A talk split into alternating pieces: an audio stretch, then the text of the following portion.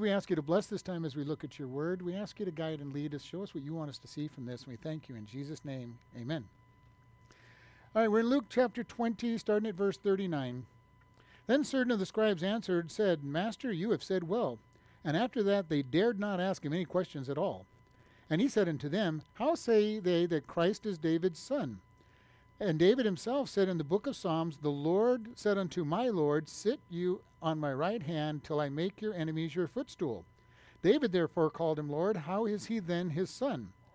Then in the, audi- then in the audience of the, all the people he said unto his disciples, Beware of the scribes which desire to walk in long robes and love greetings in the markets and the highest seats in the ta- synagogue and the chief rooms of feasts, which devour widows' houses and for show make long prayers, the same shall receive greater damnation. So we're looking at this. Jesus has been talking to the scribes and Pharisees. We started with the healing of the man, and they challenged his authority. They said you shouldn't be doing things on the Sabbath. Where, who gave you authority to do any of this stuff in the first place? They tried to trip him up, which we talked about last week with a trick question. And I loved Jesus' way of answering the question that they gave him. He gave them doctrine. You know, one of the things, and just a recap from last week, one of the things we need to really keep, keep in mind when we're sharing people is just tell them what God says. We don't have to argue with them about what they think, what they believe. We just share what God says. And I've heard many people, and I've heard it in several Christian movies, but I've actually heard this. There are lots of people who say, We know what you Christians are against, but what do you stand for? And we need to get back on the story that the gospel is what is important for them. You know, that they're sinners and headed for hell, but Jesus came and died for their sins so that they could go to heaven. And that's the simple message. Once they get saved, then we get you get them into a church and we teach them all the other stuff that they need to know. But the most important thing is that they get saved. They learn the truth of God. And Jesus, after after this, the, scribes go. Uh, you know, scribes are another word for lawyers in their day. Go, you have answered very well. You've answered all these questions, all these tricks. You got all these traps you got out of. They didn't say traps, but they go, you answered well. You know, and they were afraid to ask him any more questions at that day. They'd used up all their little bag of tricks. Have you ever talked to somebody who seems to have all their questions in a row and then you answer all their questions and they just stop asking for that, at least that, for that particular day? Because all their questions have been answered. They don't have anything else to try to trip you up instead of following, turning and following God. Um, and so they did not have any questions. And I kind of find it interesting that Jesus asked them a question. They were done asking him questions, so he asks them a what should be a simple question, but they don't understand the question. And he asks them this question How say they that Christ is David's son? All right, because the Messiah had to be of the lineage of David so that he could take the throne of David. So they would always say that the Messiah is going to be David's son. All right, simple question. They're going to agree with this. Yes, the Messiah has to be David's son. And then he quotes them a psalm. This psalm is Psalm 110, verse 1. And he says, David said in his Psalms, The Lord said to my Lord, Sit you on my right hand till I make the, your enemies your footstool. Now, this is kind of interesting. It reads very interesting in Greek because it's the Lord and the Lord with the same word. But in Hebrew, it says Yahweh said to Adonai. All right, so it's two different different individuals that he's talking about as part of the Trinity. So, and he's in the Hebrew it says very differently that he's saying that there is the God, the I am, speaking to the God, Adonai, which is a, a word, another word for the one and only God. So it's kind of an interesting statement because he's saying, and they understood that this was a messianic statement that God spoke to his himself and said, Sit at my right side till I make your enemies your footstool. Do you realize that Jesus, right now, after the victory on the cross, is sitting in heaven waiting for the last part of this verse? For his enemies be made his footstool? Because he had bought the title deed back of the earth. And now remember, in the very beginning of creation, Adam and Eve were given the title to world they, of this world. They, they were to have dominion over this world. We were created to have dominion and rule of this world. and they sold it cheap by eating of the fruit of the tree of knowledge of good and evil, and they sinned, and Satan took the title deed to this world at that point. Jesus came to the cross, died for our sins and, for, and forgiveness, and rose from the dead and took the title deed back, but he hasn't opened it yet and claimed the earth. Satan still has his limited dominion on this world. And always remember, and this is something I like to bring out Satan does not get to do what he wants to do in this world. How do I know? Very simple, because if he did, mankind wouldn't exist. Because he would try to get rid of mankind because mankind is God's greatest creation. So Satan is always on a chain. Now, I know I've said this many times, a lot of us wish that that chain would be a little bit shorter. Know, Jesus, would you just choke up on that dog, just a, that, that lion, just a little bit, and keep him a little, little closer to you and not, not so close to me? But you know, we sang through it all. It really is important for us to understand when we go through hard times, God is trying to teach us to trust Him and be able to understand that He is still in control. God never loses control of the situation. Now, from our perspective, it may look like he's lost control. you know, uh, I don't know if any of you, I love roller coasters and I love hitting those roller coasters and you feel like you're losing losing control, but you know you're on the track, so you know you, you also know you're not going to go flying off the off the, you know into the wild blue yonder as you make these but it sure but it feels like you do for that moment. Do we trust God that when we're on that roller coaster he's still in control. This is what we need to really understand is he never loses control. He already knows what will be. Because he's outside of time, he already knows what's going to happen. It's not a surprise what's coming down the road to, to us. He already knows what's going to be there. Do we trust him? Now, I know that I don't always trust him. I don't know nobody else in this room always trusts him for every single thing. I trust him more now than I used to trust him. But our whole key is do we trust him? Because Jesus is making this point. How can this very seemingly big problem that David is going to have the Messiah, who is called the Son of God, also be his, his son, and yet the elder will say that this is his Lord? Hard to understand from our perspective. And but God says, I understand it. Why? Because Jesus even though he was born way back 2,000 years ago, a little, little over 2,000 years ago, did not start his existence at that point. He existed before creation. We always have to remember this. You know, oftentimes we get to Christmas, we go, okay, Jesus was born, he started at that point. No, that is when he became flesh. He has always existed, and he always will exist. But for about 33 to 34 years, he dwelt on earth as a man. He did not begin his, begin his existence at that point in time. We get to have a beginning of our existence and then go on forever afterwards, either in heaven or hell. But Jesus had an existence before, became a man, and will have an existence from that point on in a flesh, flesh, fleshly body. So we need to keep this in mind. Jesus is making this point. He goes, How, you know, how then for can David call him Lord if he's his son? and this is a really good point because you know you don't expect your your children to be to be mastering over you. You know, even when they had kings and queens and the son became a you know a king you know a little before the father died or the mother died, they still treated their mother and father with respect and honor and didn't go bossing them around if they were smart and keeping God's word. So Jesus asked this very simple question to the scribes, and you know what? It doesn't reveal that they answered it. It's almost like uh, we have no idea how to answer you, so we're not going to answer you because we just know the Messiah is coming. He's going to he's going to be son of David. He's going to sit on the throne, and he's going to reign. He's going to reign on this world, and Jerusalem's going to be the center of the of all of the government, and everything's going to happen. And that was their understanding. This is also the understanding that the disciples had of Jesus. When he said, I am the Messiah, I'm the anointed one, they're going, okay, when's the kingdom starting? That was our whole expectation. We're on the ground floor of Israel being the world power because we are his direct disciples. This is why every time he talked about dying on a cross and rising again, they did not understand what he was saying because it did not make sense to them.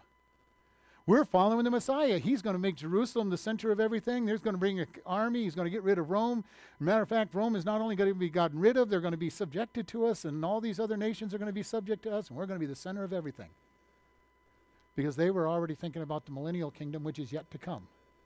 At the end of the tribulation period, they were they were looking at this. So were the scribes and Pharisees that that understood anything about the end times facility. They did not understand that the Messiah was coming to die for sin.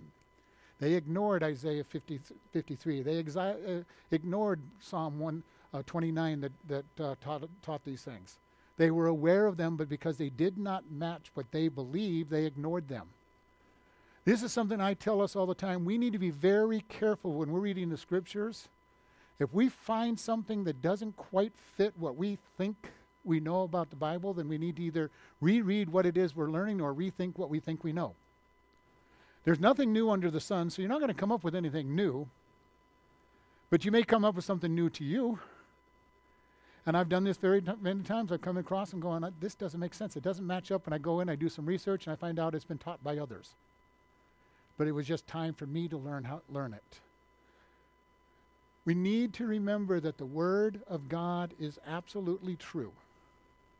And anytime we read it and we don't think that it's true, the problem is with us, not the Word. It's either that we did not read it correctly, or we don't understand it correctly, or we understand something else incorrectly that's making us doubt it.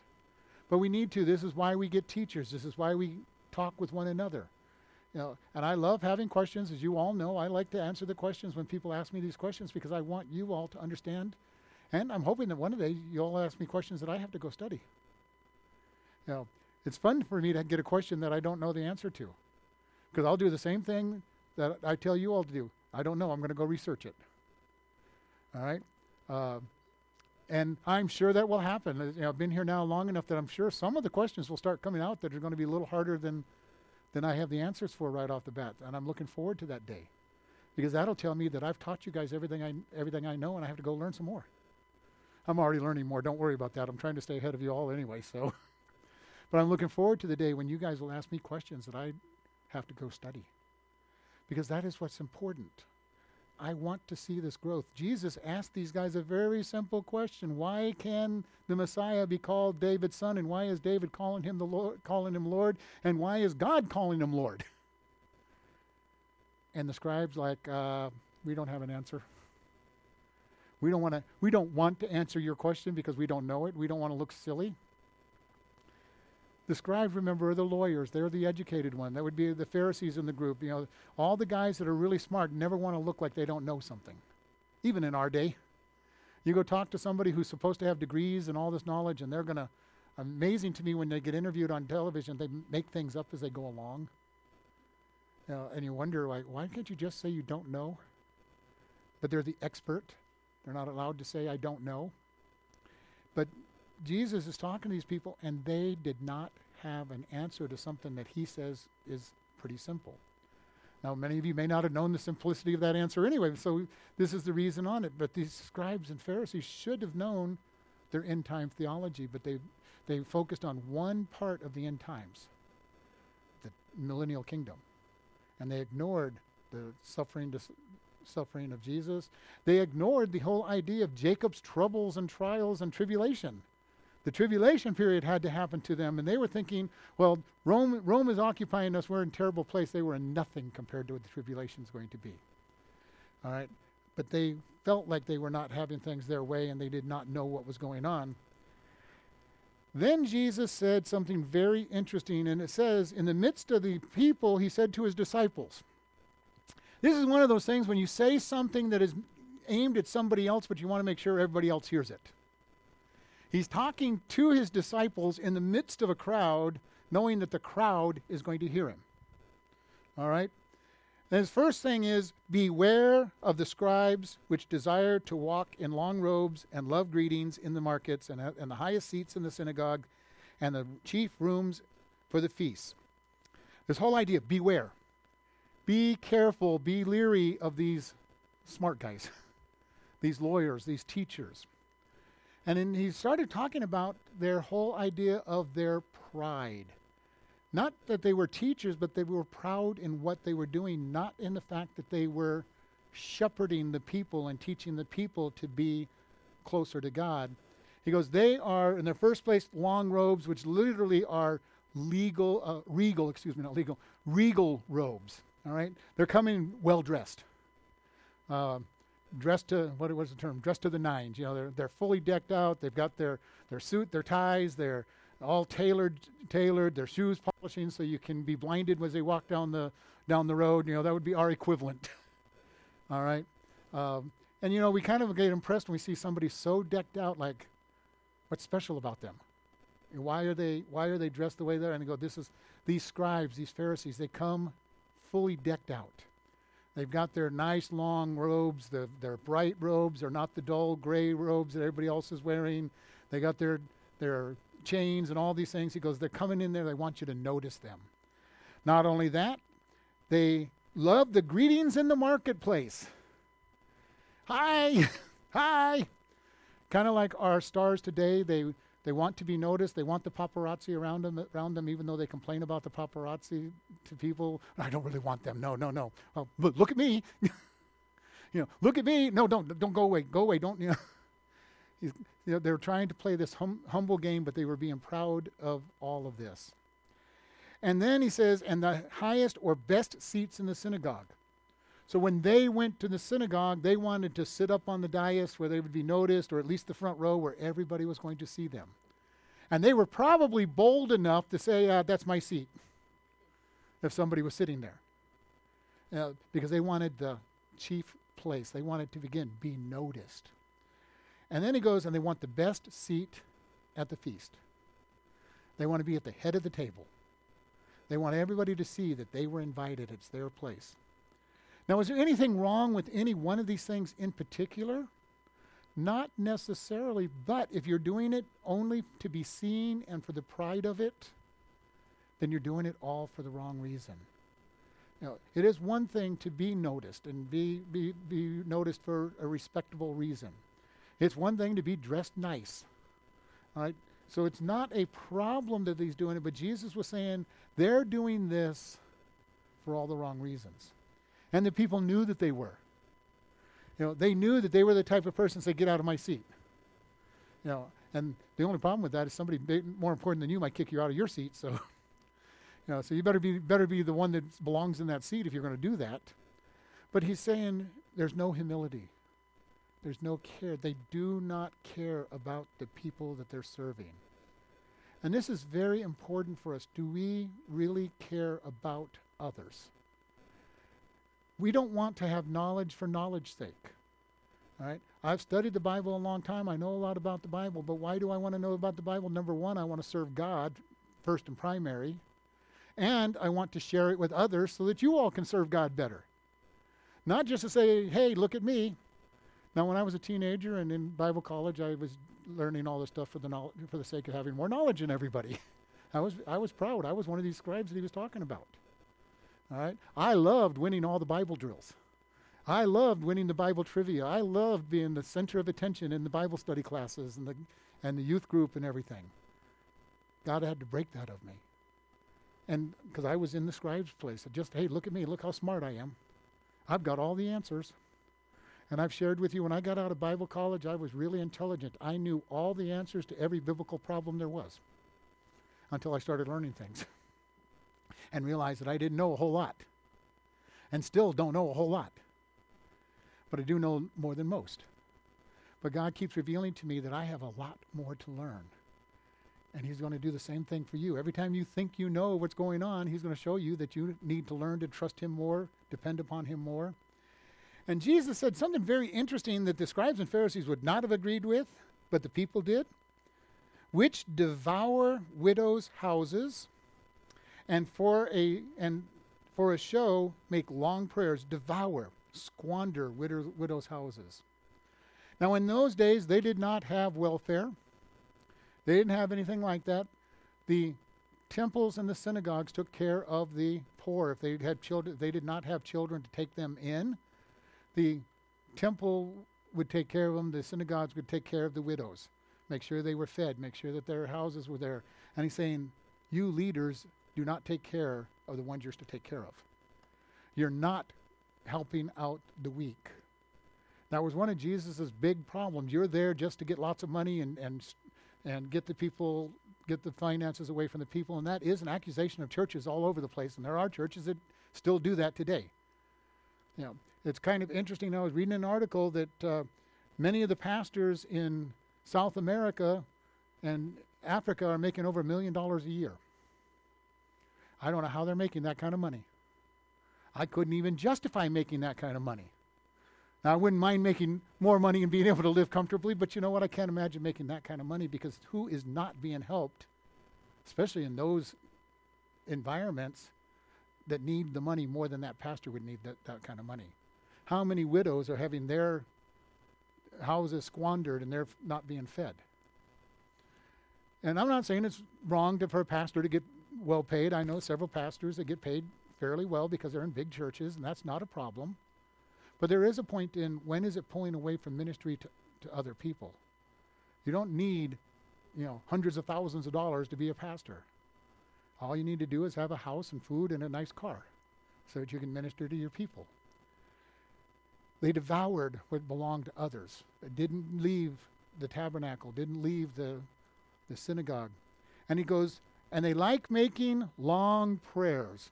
Now, we don't have too many people in our church that make long prayers, but I've been in churches where people make long prayers. Oh, mighty, wonderful, gracious Father of all creation, please listen to us. And they, they haven't even got to the prayer yet. And they just like to make it look like they're very intelligent and very smart and they know God really well. And this would be the scribes and Pharisees. Huh, look at me. I, I know God well enough that I can make a 30 minute prayer without even thinking about it. I'll pray for 30 minutes. And he says they make long prayers so they can be seen. And then, he, very interesting, the same shall receive greater damnation. Do you realize that the hardest thing that we have is the more that we know about God and His Word, the more we're responsible for and the more we will answer to God for. Now, that doesn't mean that we just stop studying. All right, God, I'm going to just stop studying because I don't want to know anymore. I don't want to be accountable for anything more. I don't think it works that way because I really do believe that God will then say, You were supposed to have known this, so now you're accountable for it. but it is a challenge. The more we know about Him and don't obey, the greater the damnation there will be. More, more judgment. And these guys, I don't believe, were saved, so they're going to, when they stand before God, they can't, they can't even say it the way they're Well, I didn't know. God said, Well, you knew a lot. You violate a lot of it, so you are guilty, guilty, guilty. And other people are going to come up, well, I know you didn't know, but you knew that you did wrong. It's very amazing to me because people go, well, what, what will God do when people from the middle of the jungles don't know, know, know the word and all this and they get, they get convicted? Well, you know what? It's very important. They may not know God's laws from the paper, but they know the natural laws you shall not kill or steal, all those things that are natural. You know, but it'd be even bigger than that. And because we're just coming out of everybody failing to keep their New Year's resolutions, how many of us can't even keep a New Year's resolution? We make an agreement with ourselves I will not do such and such, or I will do such and such. We can't even keep our own rules. and God will say, okay, you didn't keep, you didn't know my written rules, okay, but you did know the nat- nature's rules. And by the way, you didn't even keep your own rules. You didn't keep your society rules. Know, simple one, my, my favorite one to mention because I, I do it so frequently is driving the speed limit. You know, because I don't drive the speed limit, as you all know. uh, you know, can't even keep your society's rules. So all the way down, God will say, you're guilty. All the way down. And the more we know, the greater our guilt before Him. Now, when we're saved, the good news for us when we're saved, it's not by works of righteousness which we have done. We are clothed in the righteousness of Christ, and when God looks at us, He says, There's my perfect child. Because we are wearing Christ righteousness. We don't have to worry about this. There is this whole idea, though, that we do hold accountability before God because we know what's right and wrong.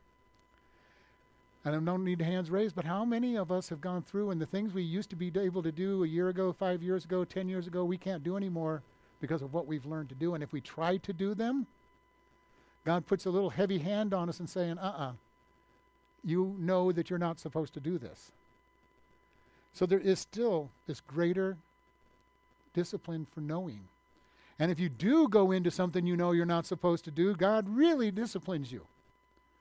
It was one thing, you know, if you had a child who just did something that was really dumb or not, not intelligent, that they didn't know better, we just lightly corrected them, don't do this again. But if we had talked to them, you know, I, I heard it many times, how many times do I have to tell you this? Uh, you know, and I think God will tell us that same thing. How many times do I have to tell you not to do this or to do this? And there's a greater discipline for that. Now, the scribes and the Pharisees are hearing all of this, but they are afraid to talk to him because every time they talk to them, he answers their questions and they don't like what they hear. He's going, I've already told you. I told you who I am. Remember when they said, Well, whose authority do you teach? He asked them, Well, tell you what, you tell me who, by what authority John the Baptist taught, and I'll tell you who my authority is. And they wouldn't answer. Over and over again, he would get out of situations that they figured there was no way that he could get out of. Do you realize when you're talking to people, the Holy Spirit will guide you in your answers? I love it sometimes when I'm talking to somebody and I start listening to myself. Because it's not me talking anymore, it's the Holy Spirit talking through me, and I'm going, I did not know this. I did not know. I can't, I'm not this good. I, I can't be talking about that. I, I don't talk this way. You know, and the Holy Spirit controls your, your mouth when you just step forward and let Him. Jesus always had the right answer. He had the right answers when they thought they had him. No matter what answer he picks, uh, he's going to be wrong, and he'd still get out of their, out of their traps. We need to be this way, listening. And when you're in the middle of a situation and you see something coming up like this, just ask God, God, give me the words to say. And if you don't have any words to say, what should you do? Don't say anything. Now, how many of us, when we were being raised, had mom or dad tell us, if you can't say something nice, don't say anything at all? Well, I'm going to expand that even further. If you don't know the answer, and God's not giving you an answer, don't, don't say anything. Your best answer was, I don't know how to answer that. Let me go find out, and I'll talk with you after I've looked it up. Because if you start making up an answer, you're going to look even more foolish than you were and going to drive them further from God than if you had just let it go. And so for us, we need to just learn to keep things simple before God. Just simple. And before man. Our whole purpose is not to argue what sins are sins or what they're doing is wrong or all this. Our whole key to the world is to give them the gospel of Christ. They are sinners. We all are sinners. We all deserve hell, but Jesus died on the cross for our, sal- for our salvation, and we accept that gift, we'll go to heaven. Real simple truth. I don't have to argue that what they're doing is bad, what they're doing is wrong, because I can tell you I have never met a single person who thinks that they're perfect when you really start questioning them. Now, there are a lot of people who think they're perfect. But you don't have to go very long and ask them, well, have you ever told a lie? Well, once or twice. Okay. Have you ever stolen anything and you're like, well, yeah, I've stolen a few things? Well, then you're not perfect. It's not hard to get people to know that they're not perfect. And I don't have to argue the really the hard things that they're going to argue with. I don't have to argue about homosexuality and transgenderality and uh, transgenderism and uh, adultery and abortion and fornication. Don't have to argue those things. Stick with the simple ones that they know are sins and know are wrong. And once they get saved, we can start dealing with the big sins, quote unquote, or the questionable ones that they're not really wanting to, to look at. We need to be known as those who love them for the gospel's sake. Not to sit there and argue with them over everything they're doing wrong. Because you know what? You're going to lose that battle because every one of us have things that we do that are wrong. Last thing I want to do is get in a battle of pointing out wrong things because then people are going to point out, oh, you do this, you do this, you do this. You lose that battle. It's all about the gospel message to the lost world and the love that we have. Jesus said, They will know you are my disciples by your love one for another.